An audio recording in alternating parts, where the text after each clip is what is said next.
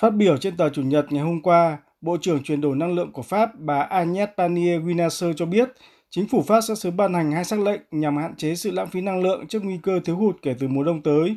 Sắc lệnh đầu tiên sẽ thắt chặt việc áp dụng quy định cấm tất cả các hoạt động quảng cáo, biển hiệu chiếu sáng khuôn khổ lớn tại các địa điểm công cộng trong khoảng thời gian từ 1 đến 6 giờ sáng, trừ các khu vực nhà ga và sân bay. Sắc lệnh thứ hai sẽ yêu cầu các cơ sở kinh doanh hay các doanh nghiệp sử dụng hệ thống làm mát trong mùa hè và sưởi ấm trong mùa đông không được phép để cửa mở gây thất thoát nhiệt. Các hành vi vi phạm sẽ chịu các mức phạt từ 750 đến 1.500 euro.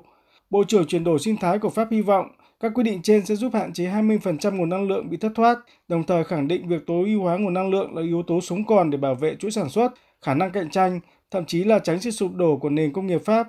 Nhiều thành phố và trung tâm công nghiệp lớn như Paris, Lyon, Bờ Giang sông hay Bourg-en-Bresse hiện đã áp dụng quy định trên kể từ giữa tháng 7, đặc biệt là trong bối cảnh nước Pháp đang phải trải qua đợt nắng nóng kỷ lục kéo dài trên cả nước. Các sắc lệnh chống lãng phí trên cũng được xem là những bước đi đầu tiên nằm trong kế hoạch tiết kiệm năng lượng được Tổng thống Pháp ông Emmanuel Macron công bố hôm 14 tháng 7 với mục tiêu giảm bớt 10% nguồn năng lượng tiêu thụ tại Pháp từ nay đến năm 2024. Giống như đa số các thành viên Liên minh châu Âu, Pháp được dự báo sẽ phải đối mặt với một mùa đông khắc nghiệt khi có thể bị nước Nga cắt nguồn cung cấp khí đốt bất cứ lúc nào. Các số liệu mới nhất cho thấy Pháp đến nay mới chỉ lấp đầy hơn 60% các kho dự trữ năng lượng so với mục tiêu đề ra là 80%. Phát biểu trước báo giới, người phát ngôn chính phủ Pháp, ông Olivier Véran kêu gọi người dân ngắt các nguồn điện trước khi đi nghỉ hè.